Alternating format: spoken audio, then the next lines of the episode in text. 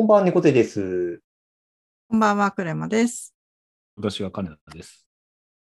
純喫茶エピソード、ボリューム547お送りします。よろしくお願いします。お願いします。はい。えー今回は猫背の会ということで、えーお話ししたいんですが、そんな今日大したネタじゃないんですよ。あのー最近インスタちょいちょい見てまして、まあ、あの、ここ最近結構暗めのニュースが多かったり、ちょっと政治のね、こうネタとかが多かったりするんで、まあ、ちょっとインスタをこう何気なく見るような機会がなんかじわじわ増えてきている感じなんですけど、なんかそのインスタを見ているときに、最近、なんかどうも、毎回これ出てくるけど、どうにかなんないかなっていう、こう、UI といいますか、レコメンドがありまして、あの、うん。誰それのリール動画を見た人におすすめっていう、こう、見出しがついた、こう、僕のフォローしてない人の、要は写真とか動画が、その下、まあ基本的にはリール動画なんですけど、この TikTok 的な縦長の動画がこう表示されてて、で、大抵、なんだろう、海外の絶叫マシンとかの、もう何の意味もない、ただその絶叫マシンに乗って、その、撮った動画とか、何何かの海外の工場でひたすらこう、なんだろう、部品を作っている動画とか、あとなんだろう、なんかその iPhone の裏技的なのを解説する動画みたいなのが必ずこうレコメンドで出てくるんですよ。うーん。で、僕毎回それをこうおすすめって出てきては、まあ右側にこの×のボタンみたいなのがあって、アイコンというかボタンがあって、それをタップすると、まあ非表示になりましたっていうのがこう出てくるんですよ。で、そこにこう、そ誰それに関連する投稿を紹介しないとか、この投稿をおすすめしないみたいなのをこう選んで、まあそこのレコメンドの対象にから外してくださいみたいなのを毎回やる、やってるんですけど、うん。一向に減る気気配がなくて、うん。うん。で、そもそも、ここの、その、誰それのリール動画を見た人におすすめっていう、この誰それっていうアカウントを僕フォローした覚えがないんですよ。うん。うん。うん。で、僕、まあ、ひょっとすると何か検索したり、なんか自分の意識してないところで、たまたまその動画を見てしまったっていうのがきっかけなのかもしれないんですけど、ひょっとすると、そのおすすめって出てきた動画をちょっとでも再生したことによって、僕はその、あの、見知らぬ人のリール動画を見た人におすすめって出てきた、また別の人の動画を見たっていうふうにカウントされてっていう形になってるのかなっていううん、あくまで仮説なんですけど、うん。なんかそうそういうふうに思ってきたんですよ。で、そうなると、いくら罰をしても、このレコメンドって消えないだろうなっていう、最終的にぼ撲滅できるって期待してたんですけど、うん。これってもう再生した時点で負けなのかなと思って、最近このインスタのこの何とかを見た人おすすめっていうのが下の方からちらっと見えた瞬間に、もう動画が再生される前にそのを押すっていうのを最近 やってて。これ、これを何回もやってるんですけど、だんだんこれが不毛に感じてきて、うん。なんか根こそぎこれ、なんかこう、撲滅できないのかなって探してるんですけど、なんか設定でも変えられなくて、今なんかどんどんインスタが嫌いになってるんですよ。こう、これ、これだけの理由で。うん。なんか、すなんだろう、こうインスタ自体は別にそのフォローしてる人の写真とかすごい好きで見てるんですけど、なんかこれ、これ一点だけで、なんかすごい嫌いになりそうになってて、なんかそのサービス使ってて、ちょっとこれ、これあるから嫌だなみたいなのって、なんか皆さんありませんっていう話をちょっと今日したくて、この話を持ってきたんですけど、なんかあります？こういうこ、これ一発退場だなみたいな、なんか、まあ、広告とかよくあるパターンだと思うんですけど、クレマさんとかなんかあります？使ってて。なんかそれを考える、作る方なので。ああ、そうか、すみません。聞聞くあ、でもなんかそ立場での。体験を、なんだろう、うん不快にさせようって一切思ってないので、あのうんそういう良かれと思のをって。いやいや、うん。そういうのを排除しようってすごく思っているから、なんかその、うん。行動のノイズになることは避けなければいけないっていうのは今すごく考えているので、うん、でも多分それを入れてくるってことはそこで何らかの施策で数値上げたいものがあるんですよね。そのリールを見せた先の何かのコンバージョンしたいものがあるんだろうなとか思って、うん、でそれとその猫背さんみたいになんかなんだろうなそのアプリのを愛する心が減っていって離脱するリスクとどういうふうに評価してるのかなって聞きながら思ったって感じで、うん。完全に今なんか仕事目線の話になっちゃった。のでそうだな使う方で言うとでもなんかただで使ってるアプリに関しては広告とか出てきてもそうっすよねってなんか思うんですよね。例えばうん。Facebook メッセンジャーとかってちょいちょいメッセージの間に広告挟んでくるじゃないですか。うん。それも、あのーなんだろう、使わせてもらってるから、まあ、これぐらいは当然ですよね、みたいな気持ちになってしまっていて、うん。あ、今日話題になってたのは、なんか、Spotify でうん。全面をジャックする、なんだっけ、ワンピースのコラボなんたらっていう、すごい全面真っ赤の画面が出てくるんですけど、おー。それが有料で使ってんのに全面で画面ジャックして、しかも色がすごい心臓に悪いみたいな、やめてほしいみたいな話にうん。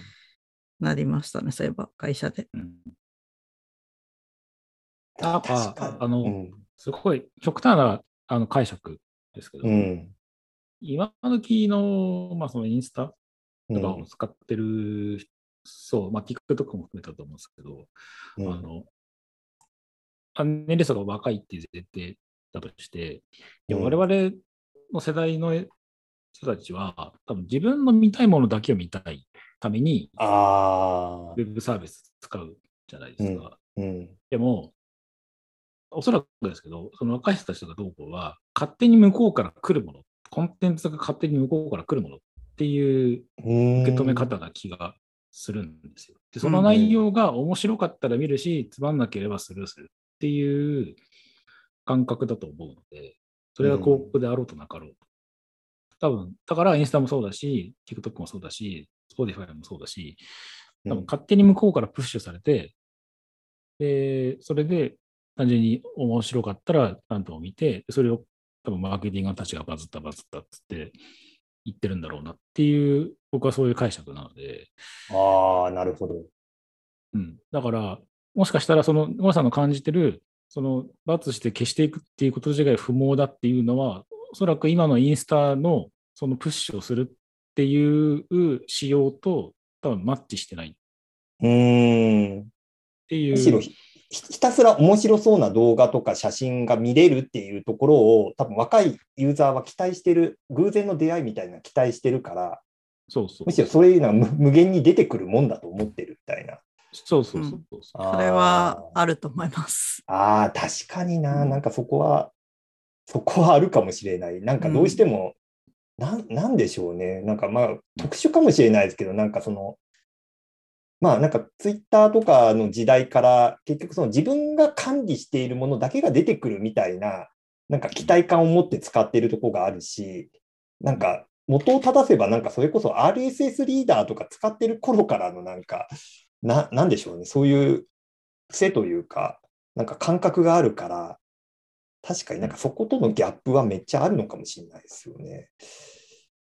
まあそのレねレコメンデーションエンジンでいかうんにその人のライフスタイルに合いそうなものをうん。こうスワイプしたらすぐ切り替わる UI で見せるかみたいなところに、うんと特にこうインドとか中国のめちゃめちゃ頭いい人とかがこううんリソースつぎ込んで作ってたりとかするんですよね。やっぱ TikTok とか。うん。だからそこら辺の狙っているターゲットの世代と猫背さんの行動様式が違いそうだなっていうのは、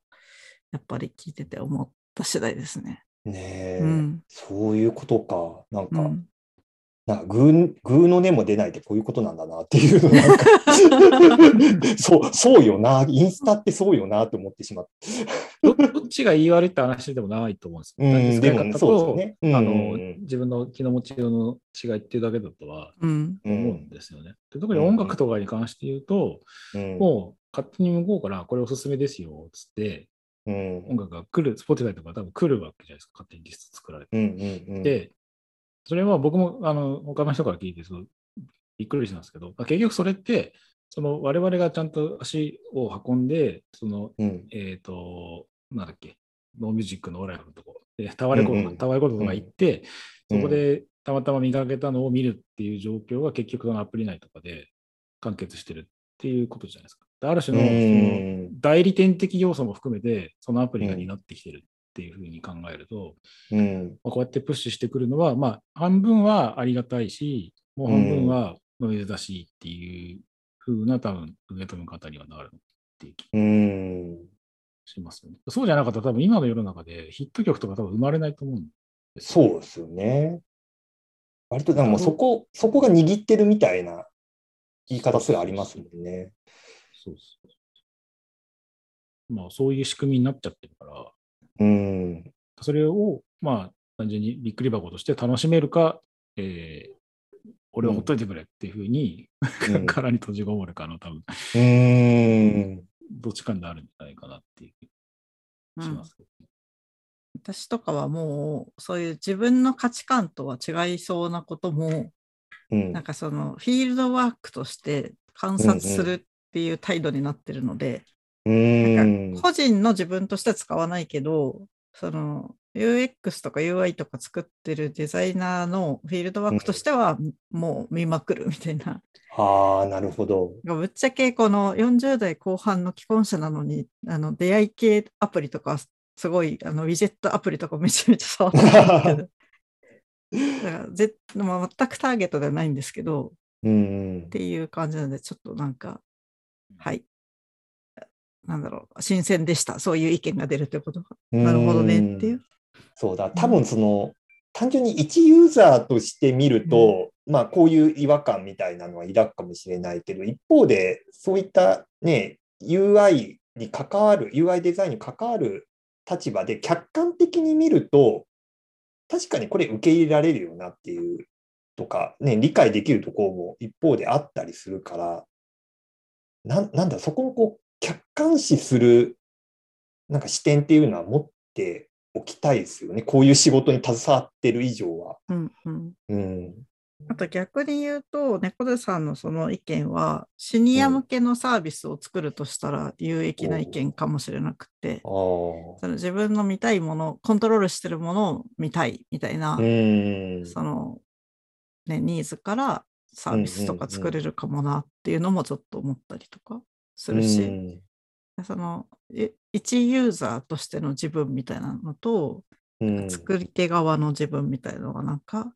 二重人格で持っとかないといけないよなって最近自分は思ってます。うん。うん。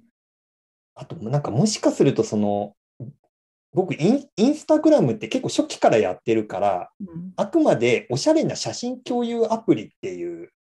イメージが根強くあるんですけど、多分このリール動画とかの文化が入ってきて、割とそこから入ってきた人にとっては、割と TikTok に寄ったサービスにも見える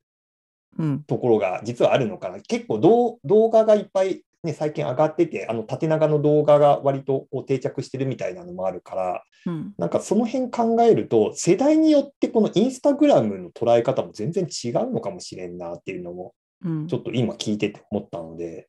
多分使い方も違うし、見方も違うしみたいうな。ん。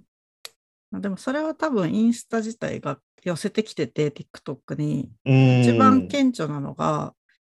まあ、すごいすみません超仕事の話になっちゃうんですけどあのうん。下にタブバーがあって、アイコンがはい。はいはい5つあって、真ん中がかつてはこうプラス、丸プラスで投稿ボタンで、うん。その投稿させることが最も主要な行動だったんですけど、うん今右上に行ってるじゃないですか、投稿ボタン。はいはい。結構ぶ物議を醸したというか。はい。で、タブバーの中央がその動画、リールが見れるタブで、もうそこを見れ見せるっていうことが、インスタグラムにとっての最も主要な行動、うん。やってほしい行動になってるから、この位置のはずなので、うんそういう意味から見ても、なんだろう、意味、アプリで一番やってほしい行動とか、そのアプリの持つ意味みたいのが、そううん変わってきてるとは思います。うんうんうんうんなるほどな。だなんかそのうちあれかも。も。うんインスタが出てきたので、iPhone が多分 iPhone3GS とかちょい、ちょい後ぐらいですかね。5、なんか3とか4とか、なんかそんぐらいの頃に多分インスタってう始まったよん。うな気がしていて。いや、しますします。結構強めのね、こうフィルターかけて正方形の写真上げたりしてた記憶が。うん。そうですよね。うん。だから、あそれもあって、だからその結局ネットワークの環境と、そもそもでやれることがもう当然幅が広がってるから、うん。うん。何を今更写真共有アプリなんですかっていうのは、全然すごくまっとうな疑問な気が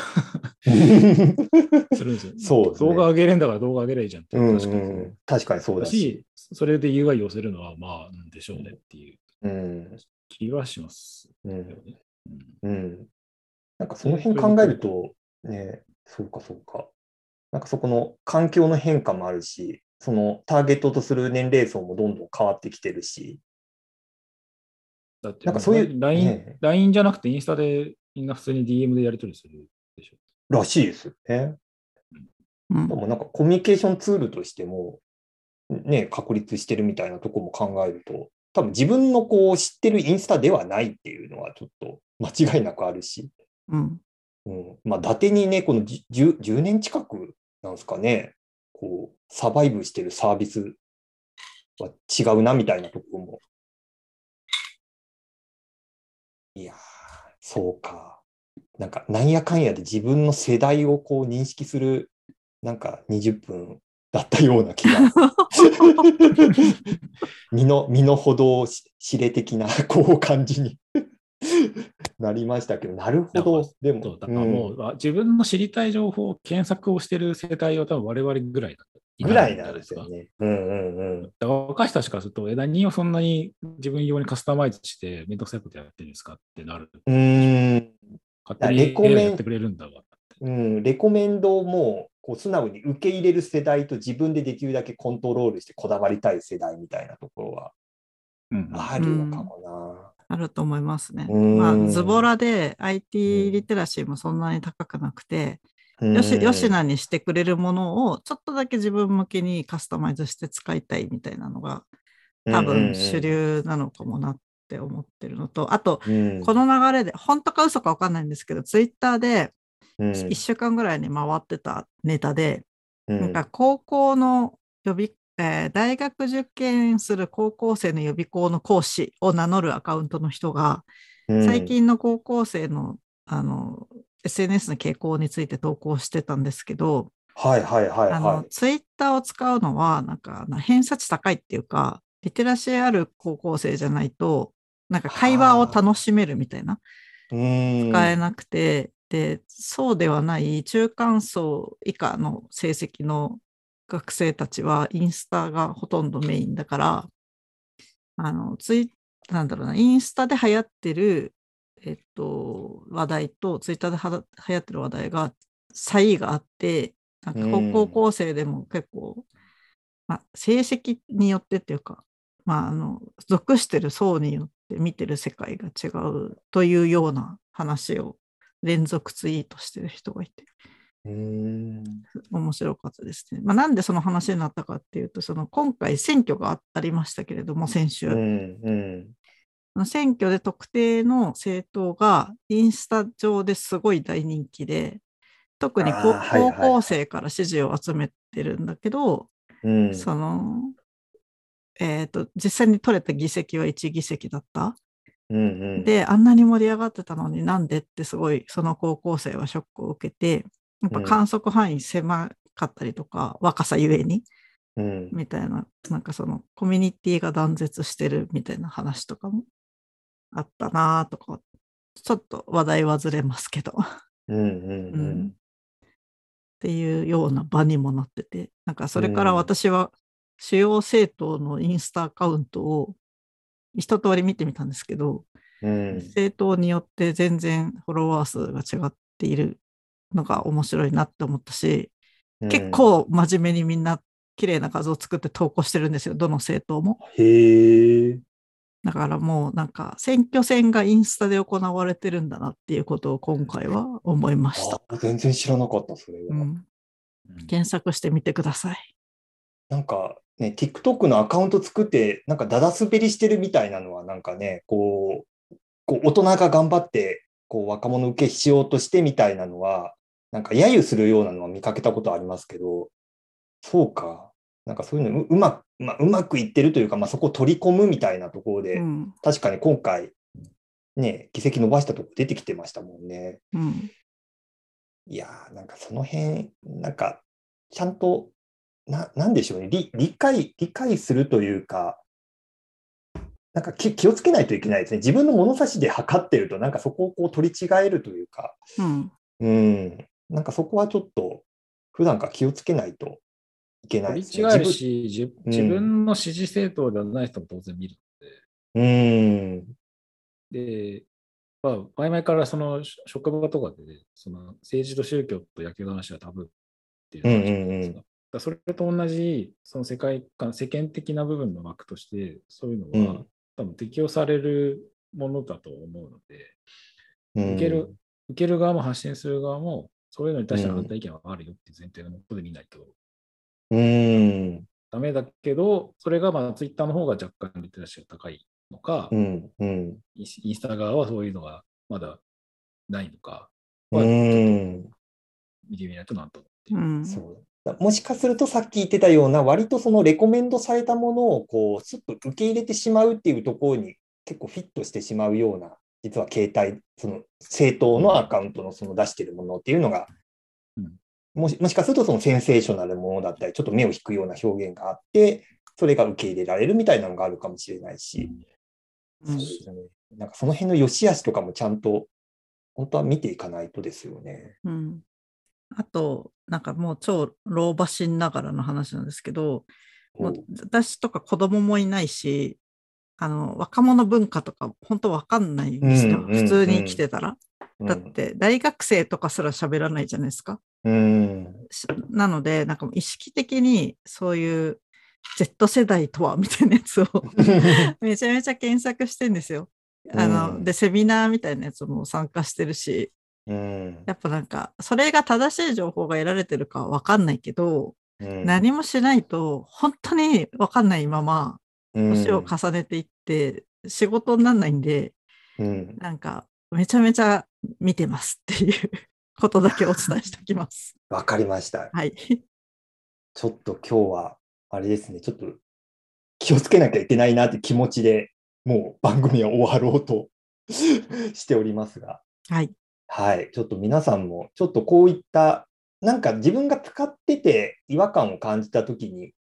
他の人もそうだっていうふうに捉えずに、一度ちょっと立ち止まって考えてみてみると、ちょっと僕、今回みたいなちょっと発見というか気づきがあるかもしれない。うんうんうん。はい。ぜひちょっと、まあ、あのー反面教師として今日の話は、はい、受け止めてもらえるとっていう感じでございます。なんか、いい振りで、いい気づきで、いいはい。結論になったような気がしました。はい。若干、あの、なんか自作自演感は、自分で、自分で振っといて自分で気づくみたいなね、なんか感じはありましたけど、いや、個人的にはすごいいい収穫でした。ありがとうございます。ありがとうございました。はい。ではでは、はい、この辺で締めさせてください。それでは、皆さんおやすみなさい。はい、おやすみなさい。おやすみなさい。